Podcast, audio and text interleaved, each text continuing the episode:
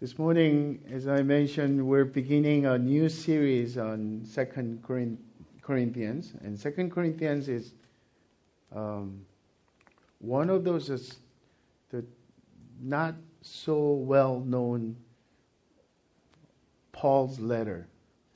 First Corinthians tends to be read quite often and quoted quite often, but the nature of Second Corinthians is quite personal. It has so much of depth, and um, as I prepare for the series and going through the whole letter up and down, and surrounding cultural context, historical context, I am quite excited. It's a different kind of excitement, even as, as compared to the First Corinthians series because it is so personal. Um, we're going to actually do two things this morning. I was really torn between two things the introduction, providing the background of the, the letter would be so important. But I don't want to do a lot of information giving which might be still very helpful, encouraging for us. But I want us to taste a little bit of the beginning portion of Second Corinthians. The hence my decision to to two things and give an introduction. And we're going to take a look at verse 1 through 7 and do a part 1 of why God allows affliction. affliction. In the following week, we will focus on uh, verses 3 through 11, which overlaps today's message. Part 2 of why God allows affliction. Let's look at verse 1 to 2, which is the beginning portion of Second Corinthians, Paul writes, Paul, an apostle of Christ Jesus, by the will of God, and Timothy, our brother, to the church of God that is at Corinth, with all the saints who are in the whole of Achaia. Grace to you and peace from God our Father and the Lord Jesus Christ the ancient letter addressee is always mentioned clearly in the beginning. And then um, Apostle Paul has seemed to have this formula on his his own uh, letters. Paul identifies himself as a writer, writer and mentions to whom it's written, and then he gives greeting and beginning benediction, beginning praise. And this portion is just greeting, salut- salutation.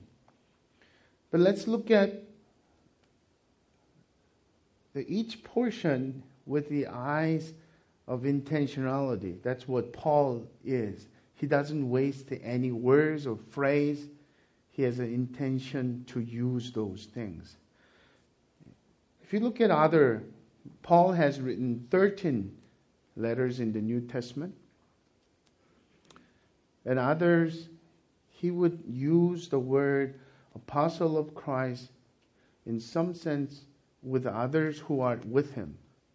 But in this particular letter, Paul mentioned an apostle of Christ Jesus by the will of God and he identifies Timothy, his core worker, spiritual son, my brother. There is a reason for that. Because the, at the center of this issue for this letter is about questioning, the Corinthian church is questioning and doubting and opposing his apostolic ministry authority. Is he? He is not even one of twelve. is he real? If he's real, why is so poor? He goes through so much suffering. All kinds of things are going on. And that was the need for this letter. That's why he's writing this letter. And there's an intentional shyness of Paul, not asserting his rights and privileges as apostle, and not to mention authority. But on this letter, he makes clear I am an apostle of Christ, and Timothy, our brother. And also, he's writing to, to the church that he is planted in, in the city of Corinth. Um, but Corinth is in the bigger region called Achaia. So basically, southern part of modern Greece, the whole thing. And then Macedonia is up north Greece. But he's writing this letter to be circulated to any Christian churches around Achaia. So, for example, Apostle Paul is writing to the, to the Crossway Church in Santa Ana. Also, the saints in Southern California. That will be the kind of language. Grace to you and peace from God, our Father, and the Lord Jesus Christ. Grace means He's a key word in every letter because grace has connotation of a new covenant. He's a minister of new covenant. We'll explore more on that. And peace from God, once again, this shalom is more, much more than absence of troubles, but God's wholesome blessing and peace in our lives. And that comes from Lord Jesus Christ. So let's do a quick background uh, introduction of the Second Corinthians. The first one, the ancient city of Corinth. Once again, as I mentioned, the First Corinthians series already. I looked at my notes. It's, it's three years ago. Some of you guys remember that, but uh, there's some part of, the, of it will be redundant refreshment of your memory. Corinth was the capital of the Roman colony Achaia. This is a Roman world. Greco Roman world, meaning it used to be Greek world, uh, Greek dominant world under the Alexander, and then it became a Roman Empire growing worldwide from their perspective. The whole Europe and then the the area modern day Turkey is re, uh, called as Asia or Asia Minor, not the continent, but the part was referred to it as Asia. The whole thing was Roman world. Why was that? Because Rome was getting populated, and then there are so many generals and so many officials, so many dignities, and there are basically decentralizing their important figures. And then uh, city of Alexander became the second largest, and then Corinth was the third largest of that time, new, new colony wise. But in terms of looking at the city, I think some of you travel there, and if you look at Corinth is in that right around here in the isthmus. It's a thin between the two ocean. Uh, about four miles. What what they will do is basically, instead of going around the sea, it will take so much time, and they will hire the slaves to carry their uh, either luggages, even the whole ship, between that isthmus to go to the other side of the sea. And because of that, it was a cosmopolitan, very important strategic city uh, economically. And then Paul's first, second, third missionary is all around here. Here's uh, some familiar Troas, and Ephesus is, will be right here. And Macedonia has a Thessalonica, Berea, and Philippi. With all those cities are mentioned in New Testament epistles as well. Secondly, it was the center of commerce, as I mentioned, where international trades took place uh, between the two harbors, and it was also cosmopolitan city, proud of its wealth, uh, philosophy, and culture. And we all know the Olympic Games. Uh, next to second, only second to Olympic Games Isthmian Games were happen every other year. So hence the reason why Paul uses a lot of this athletic sports metaphors in his uh, letters. And it was also the center of sensuality and immorality, temple of, temple of Aphrodite.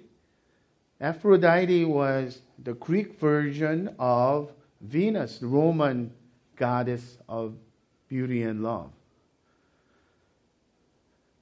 And the form of their worship was beauty and love and fertility, which means that the more the God blesses, God is blesses you, the more you become fruitful in your finance, in your fruit, in your children, and whatnot. So the form of worship was having sex with prostitutes, temple prostitutes. So you could almost imagine um, the hypersexual sexuality, open door, anything goes. The culture was over sexualized city. Uh, to a point that uh, terminology uh, among uh, the people in that century uh, you came up with this term, Corinthianized. Corinthian, do you Corinthianize, which meant to practice fornication. In other words, to practice free sex.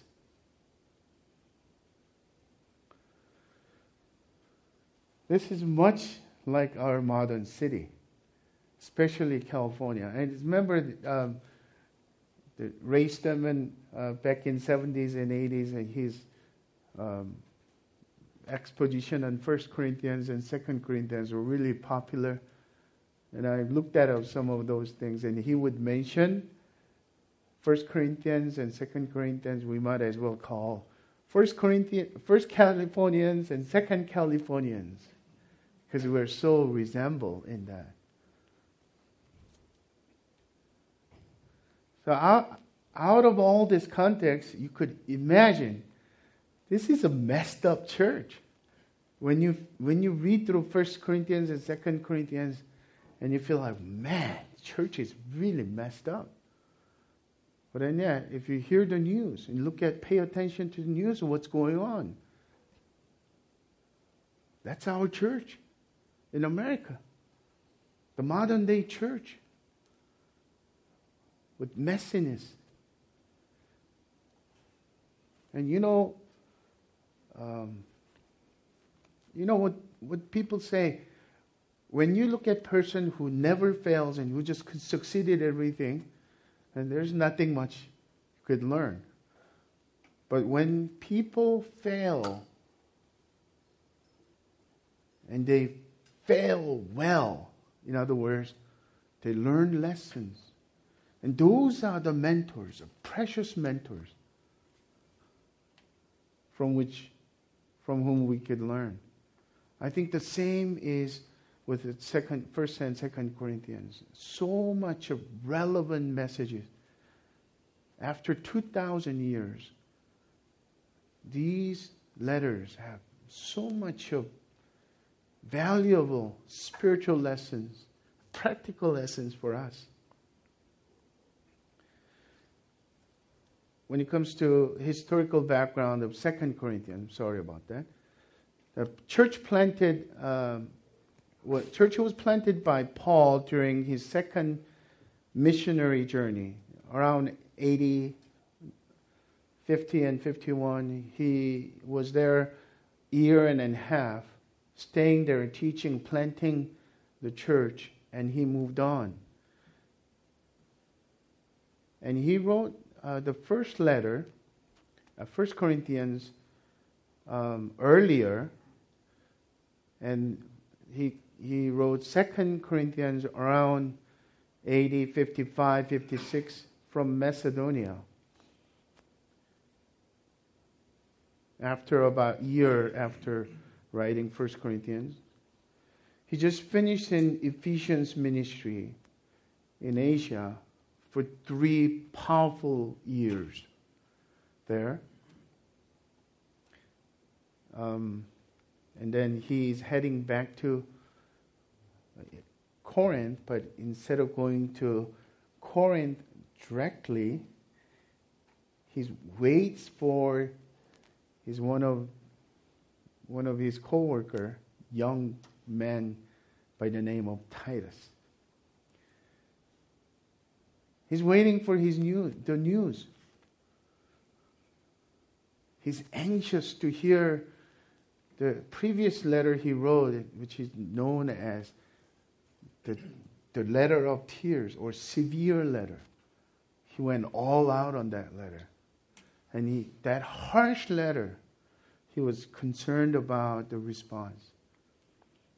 And while he was uh, waiting in instead of waiting in Troas, he was supposed to be, and he decided to go to Macedonia to not only visit churches like Philippi or Thessalonica, Berea, Berean churches, he his kind of double um, intention and motive was to wait for Titus to hear the news early and he, in his response, he's writing the second letter. Did you know that uh, Second Corinthians actually could have been called Fourth Corinthians because in actuality, Apostle Paul wrote four letters. So let's call it a A B C D, so that we're clear on which one we're referring to. Letter A was ineffective in correcting the problems. Now it's lost. And letter B is what we know as 1 Corinthians. It was also ineffective and prompted by uh, prompted Paul's visit because of the letter was ineffective. He decided to have this vi- uh, traveling plan to visit twice to visit Corinth and stay there for uh, to encourage them, and to go to Macedonia and come back to Corinth and to go back to Asia, Ephesus. But what ended up happening was that first visit became uh, instead of that letter didn't work, let me go there in person and I will give you double grace. Instead of him being received well, he was humiliated. The opposition of the church, one leader happened, but church were wish-washy about that in, in general. So basically, they didn't do anything. Paul, instead of retaliating, using his authority, apostle, and maybe even physical miracles can happen as a judgment as well. He didn't do any of that. He quietly decided to go back to Macedonia. And then, instead of going back, double grace. I just don't want to encounter that. If I'm going, going back at this time, I'm going to have a bigger clash. And I don't want to hurt them. I don't want to hurt by them. I, I don't want to have this pain and tears that I had. So he went to Ephesus directly, which became another problem. See, the people were doubting about Paul's integrity. He said, he says yes and no at the same time. He is not trustworthy, not reliable. That became a problem. So he writes, instead of going down directly, writes severe letter or tearful letter. We don't know because it's lost, but he might have confronted the leaders very directly, especially that one leader leader who opposed apostolic, apostolic authority of Apostle Paul. But good news is the majority of the church people, Corinthians, repented. And they began to saw where they misunderstood. And they turned their hearts toward Paul, majority of them. So there's some minorities who still rebellious. And hearing that from Titus in Macedonia, he could hardly wait. It was so joyful. And in response, he writes this letter, Second Corinthians. So the strange thing happens, isn't it? The letter is supposed to defend his apostolic authority. In other words, to the church that he planted, he is having, he is having to defend his right, his, his authority to be overseer, to have them listen to him. We're not talking about just the pastor, we're talking about direct appointed apostle, to one who is sent by Christ Himself. His word and His authority was Christ's words and Christ's authority. Apostles in this century, with capital A, was New Testament itself. In modern days, anybody want to use know, flamboyant people who who likes to be a bigger title, they give themselves instead of pastor or bishop and overseer, oh, I'm going to call myself apostle. But that doesn't make biblical authority at all. We are, in one sense, all small a apostle. Boy and Cindy are apostles of Crossway Church. One who is sent, those are sent. And when you go to Thailand for medical uh, short-term mission trip, that is apostolic with A, small, small a. So this is the context that happened. Purpose and structure of Second Corinthians. And purpose, once again, was to vindicate Paul's apostolic authority and ministry in three main ways. Number one, to comfort and strengthen the faithful majority in Corinth, those who repented from their rejection of Paul in responding to the severe letter. Number two, to urge the church to contribute, uh, make the contribution to the financial needs of Jerusalem church who was going through famine poverty stricken. So she's going around, and not only Corinth, but Macedonia, all the churches that he planted in missionary journeys, collecting and taking that to the Jerusalem church. Number three, to challenge the rebellious minority of Corinthian church to repent and to give them another chance to repent before Paul returns to judge those still rejecting him and his message.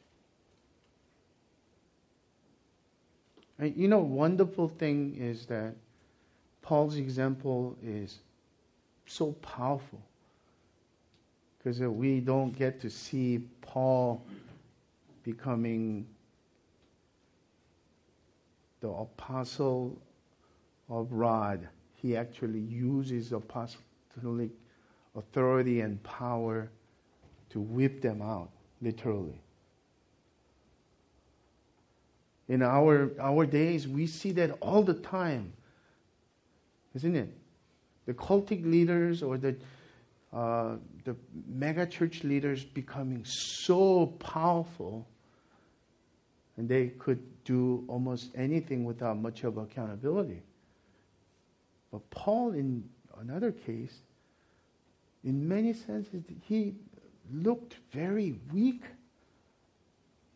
And P, people in Corinth, Corinth accusing him, how come if you are really the apostle, you can't even speak well? Can you even believe that?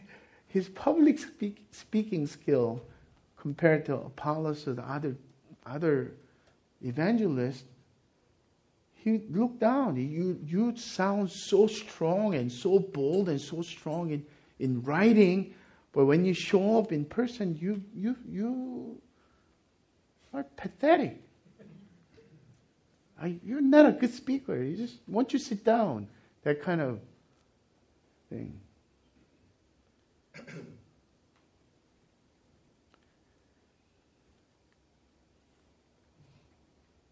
I, I'm very moved by this letter. You know why?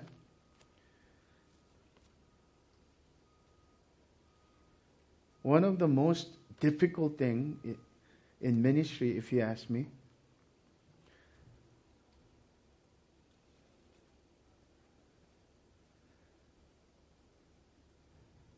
before I give that away, I I could take hours of long, hard work.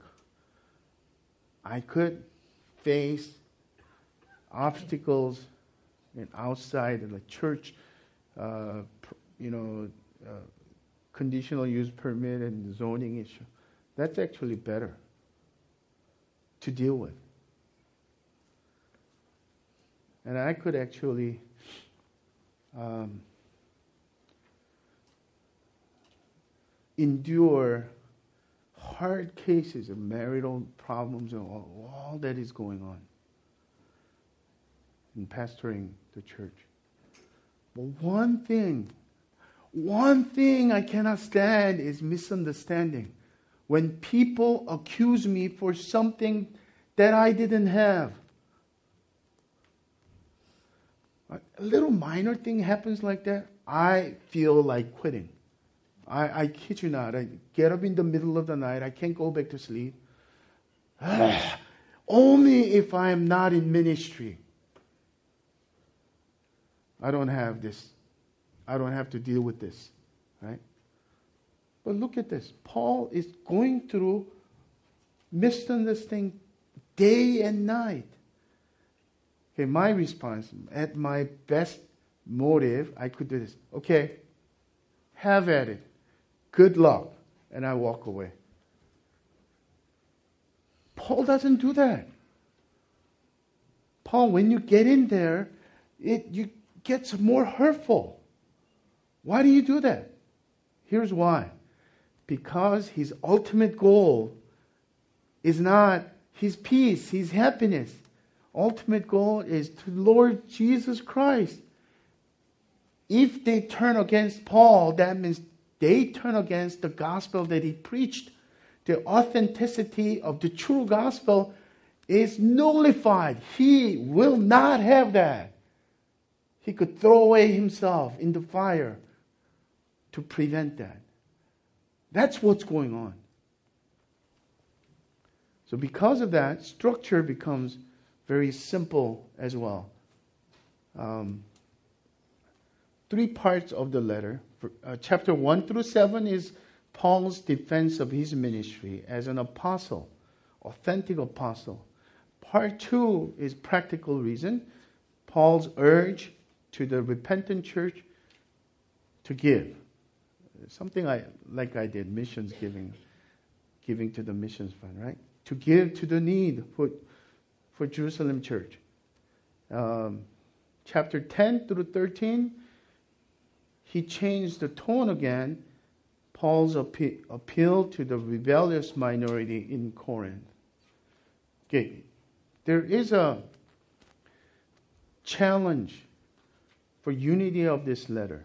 In other words, did Paul write the whole letter?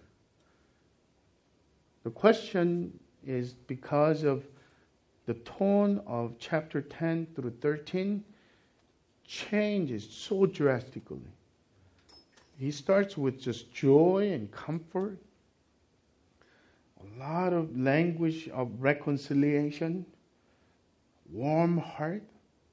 And then chapter beginning of chapter 10, he turns sharp and challenging tone. For some people said, oh, maybe that's the part of severe letter. And some people put it, put it together. No, most scholars disagree with that. Or another person, another scholars will say, oh, there are two, two separate letters, kind of put it together. Oh, no, that doesn't go well either. Or well meaning scholars will say, it just ignore it. Just look at it as one thing. It doesn't sit well either. Probably the most reasonable answer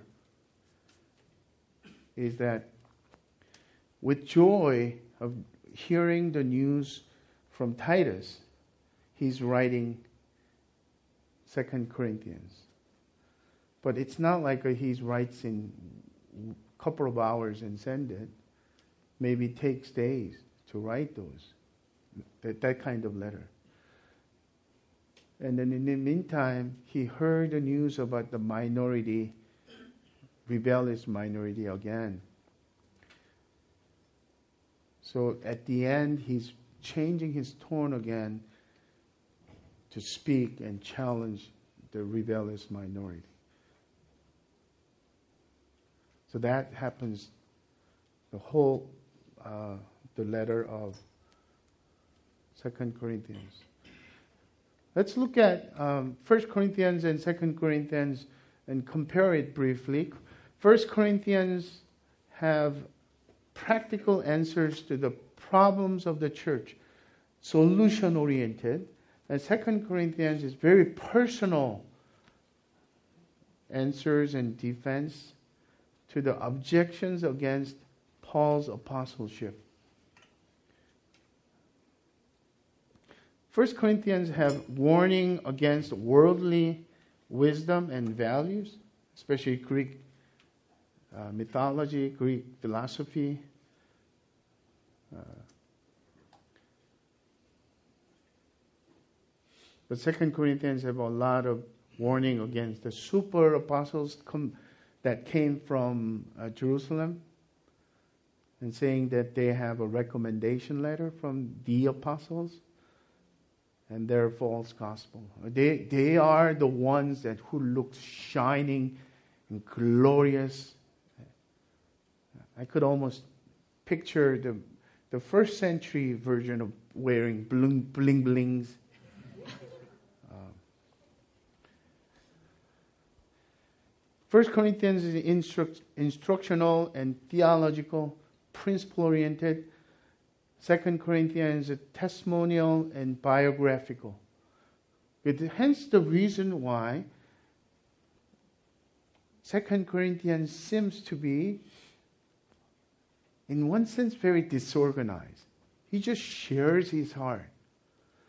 Unlike Romans, you could see the systematic theology plugged in every, every section of the letter the logical sequence and progression is so clear. So that's why you could outline other Paul's letter very easily. You try to outline Apostle John, like first letter of John or second letter, he, he thinks like this. It's, it's impossible to outline well. For Second Corinthians is powerful because he teaches us not through theological principles and doctrines, instructions, didactics, but through opens up his heart and his life and he bears the soul. We learn by example. We learn by his modeling. Oh, it wasn't my intention, but as I read through it, it's, oh, every single pastor in this day and age need to read this every, every once a year. Meditate on it once a year.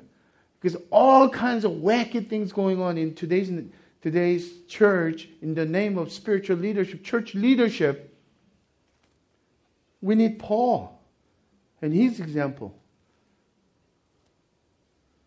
Lastly, 1 Corinthians reveals what an authentic church of Christ looks like.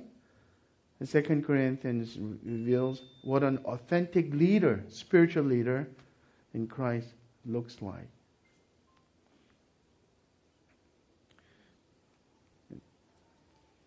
The key themes, I thought about it three, of 2 Corinthians. To begin with, the major theme would be strength and weakness. The central theme of 2 Corinthians is Paul's biographical testimony, which is about his suffering.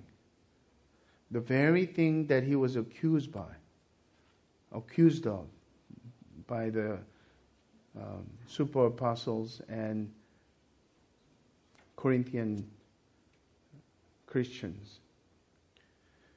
But he actually turns it to say his secret is he's in weakness. The suffering that brings him down to weakness. And the Spirit's work happens, which is God's strength in apostle, apostles' ministry. It is the essence of his authenticity as an apostle of God's paradoxical way, countercultural way to reveal his grace. In chapter 11, he says, Therefore, when I am weak, then I am strong. Oh, I can't wait until we get there. But that flows from the beginning of uh, the letter as well. Second theme is reconciliation, or I wouldn't say unity, maybe true unity. And throughout the letter, uh, Second Corinthians, Paul stress, stresses the importance of reconciliation and relation unity. By that he means restoration of relationship. First Corinthians, he came on hard on the case of in, uh, incest. Um, a church leader was living and having sexual relationship with his uh, stepmother stepmother in law, stepmother who was a wife, second wife of his uh, deceased father. And Paul is saying, You are letting him to go on and saying nothing. You need to kick him out, literally, basically. He came this hard. And then one of the things that he didn't, they didn't obey was that there's oh, sera grace is sufficient for in everything. And then when Paul came to visit, and the opposition, maybe some scholars say that very leader could be the opposing leader. But in any case, they humiliated Paul, and then Paul goes out and he writes severe letter, and they responded and they repent and they discipline them really hard. And he's repentant now. In the Second Corinthians now he's saying, restore him back, welcome him back, make room for him. Make room for ourselves too. So he's, in other words, the relational unity among the Christian brothers and sisters in, within the church is so important. Not posing as things are okay. And his relational restoration with the church was so important. It, this is the evidence of the gospel of Christ. You see, unlike modern churches thinking, unity is something happens if you if you do anything right. It's out byproduct of church. According to Paul, we're going to learn this. Unity actually requires hard work, constant vigilance, intentional work, and open hearts to one another. So it is so important, even in our church, the conflict resolution has to be ruled thorough, not on the surface only, but our hearts are open. And thirdly, true spiritual leadership is servant leadership. And that's a third theme. And in his intentionally personal letter because Paul's modeling of how he humbles himself. For example, he decided to not to charge when he preaches in gospel, preaches the gospel in Corinth out of good heart. Why? Because of uh, itinerary speakers and the philosophers and the people who are speaking, you know, by trade would go city by city and they get their living by getting paid for their session. I mean, even in our days, people who are highly demanded speakers gets you know, ten thousand dollars. I don't know, even some some cases even more for one talk. Paul says if I am sharing the gospel, they might think that, misunderstand that I'm one of those philosophers and speakers and teachers or the oratory skill teachers. I'm going to give the gospel without a charge. And they took that as because he wants to control you, because he wants to get in deep and control of your property and all those things. Wacky misunderstanding happen. What does Paul do? He continually humbles himself. Okay, so I could stop here. I think it's, it's a lot, right? But I want us to have a just glimpse of beginning um, blessing Remember what's on Paul's mind? And Paul's is on mind of that suffering that he is going through. He has gone through quite a lot in Ephesus. He almost died. But he thinks of his church. The very thing he's accused of, he actually uses that. Oh, let me comfort you, encourage you with this. So that's why I entitled part one of why God allows afflictions in our lives. And number one, God allows it to strengthen us in our weakness as the Father of mercies and Father, God of all comfort. Verse 3 Blessed be the God and Father of our Lord Jesus Christ, the Father of mercies and the God of all comfort who comforts us in all our affliction. And quickly, I need to mention notice how many times the words affliction and comfort. In this short paragraph, comfort itself is mentioned 10 times. Why? Because Paul wants to share about relationship between suffering, and God's paradoxical work. We need to mention also that the Greek word parakaleo, uh, from which we get the word of the comforter, referring to the Holy Spirit, one who walks alongside. But typical Americans like you and me, when we hear the word comfort, we think of empathy. Oh, it must be feeling really difficult. Oh, I've been there too. No, it's much more than words of cheap words of empathy.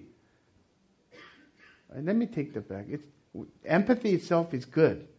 It, it, it helps, right? But God's comfort is much more than that. The word has the nuance of strengthening. Not just the words, but strengthening. When you are comforted, you become strengthened. You have sense of new energy and strength because of God's comfort. In the midst of horrible trials and affliction and suffering that you go through. What does that mean then? There are the mercies of God, the comfort of God, strengthening of God that you can never experience unless you go through affliction.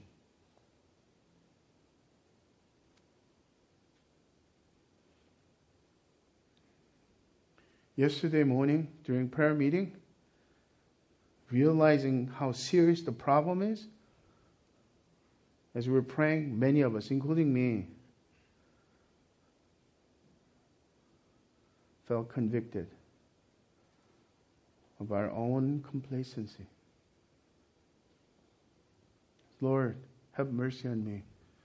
I repent from my ingratitude, complacency. I mess up because of my lack of vigilance. We are so self sufficient. Why? Because God wants us to experience the deeper things. God is God of Father of mercies, God of all comfort.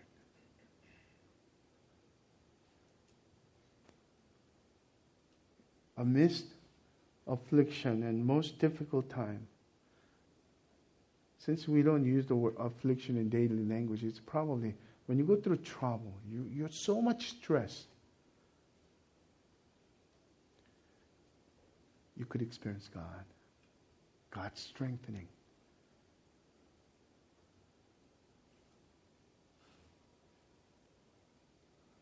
What will it take?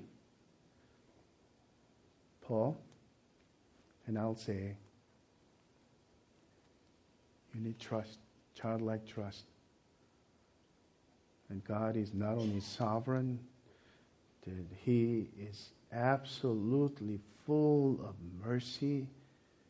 He is consistently good no matter what's going on in your life. Would you believe that? And then you will experience bright darkness. You're going through a dark valley, valley, but you see God's hope, God's strength in a bright, illumining light. And that's the most precious time, precious grace that we could receive. Second reason that God allows it so that we can also comfort and strengthen others in affliction with the same comfort that we experience from God verse 4 be below to 7, so that we may be able to comfort those who are in any affliction with the comfort with which we ourselves are comforted by God. For as we share abundantly in Christ's sufferings, so through Christ we share abundantly in comfort too. We are afflicted it is for your comfort and salvation. And if we are comforted, it is for your comfort, which you experienced when you patiently endure the same sufferings that we suffer. Our hope for you is unshaken, for we know that as you share in our sufferings, you will also share in our comfort. Oh, this is beautiful and powerful. You know what Paul is saying? Instead of just cheesy, kind, nice words of empathy, he's saying, because I see your suffering through my suffering, and that which is come from the Christ suffering, we are having fellowship with each other. When I go through suffering, it is for you. When I receive God's comfort, it is for you. This is what body of Christ looks like. Do you remember Psalm 35 when Apostle, I, I mean, King David is praying this curse and judgment on his enemies? Well, that happened to be my quiet time sharing. I, I sent it and I forwarded to Boy and Cindy. Cindy shoot right back and said, Paul, thank you so much. This is exactly what we are going through in China. Maybe I shouldn't have signed to China. East Asia. the persecution is so severe, they stop selling uh, Bibles on online starting Easter Sunday.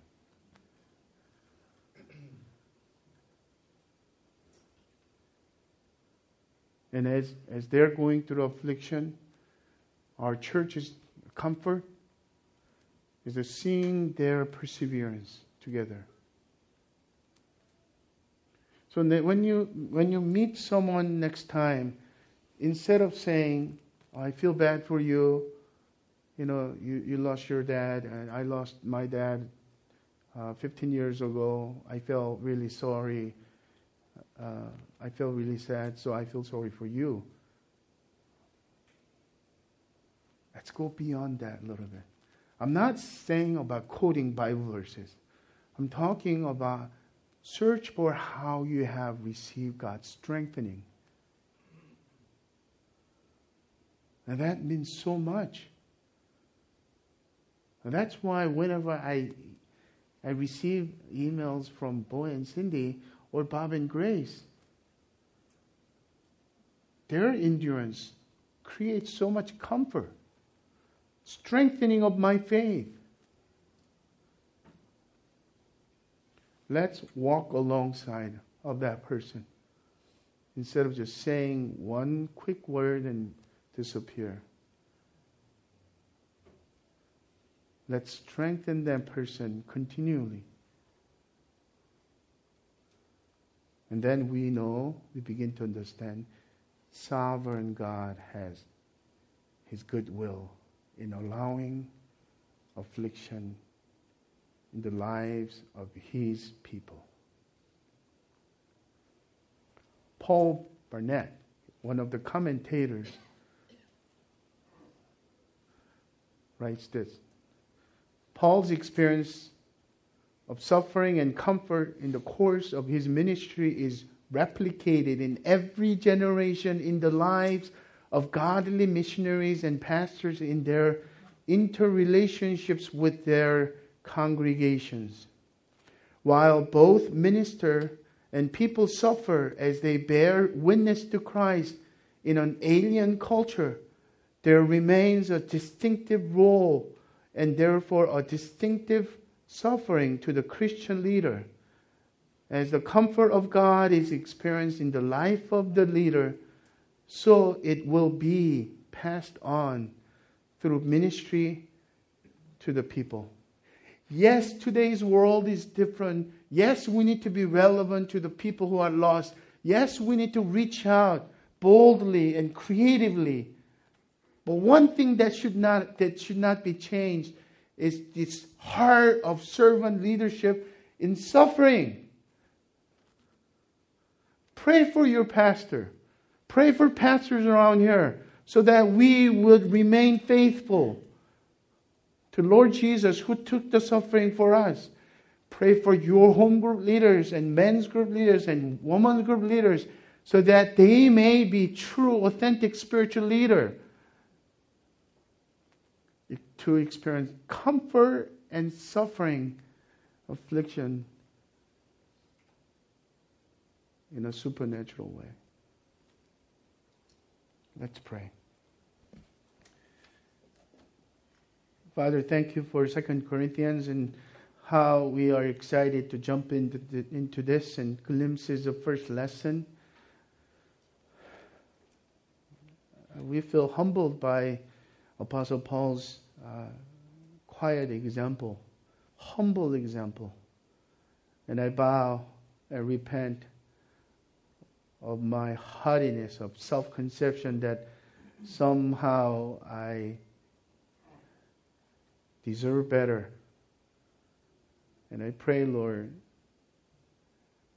that our church will be marked by humility, open heart for reconciliation, strength and weakness as we serve the church and the lost in Christ like manner. In the name of the Father, of the Son, of the Holy Spirit, we pray.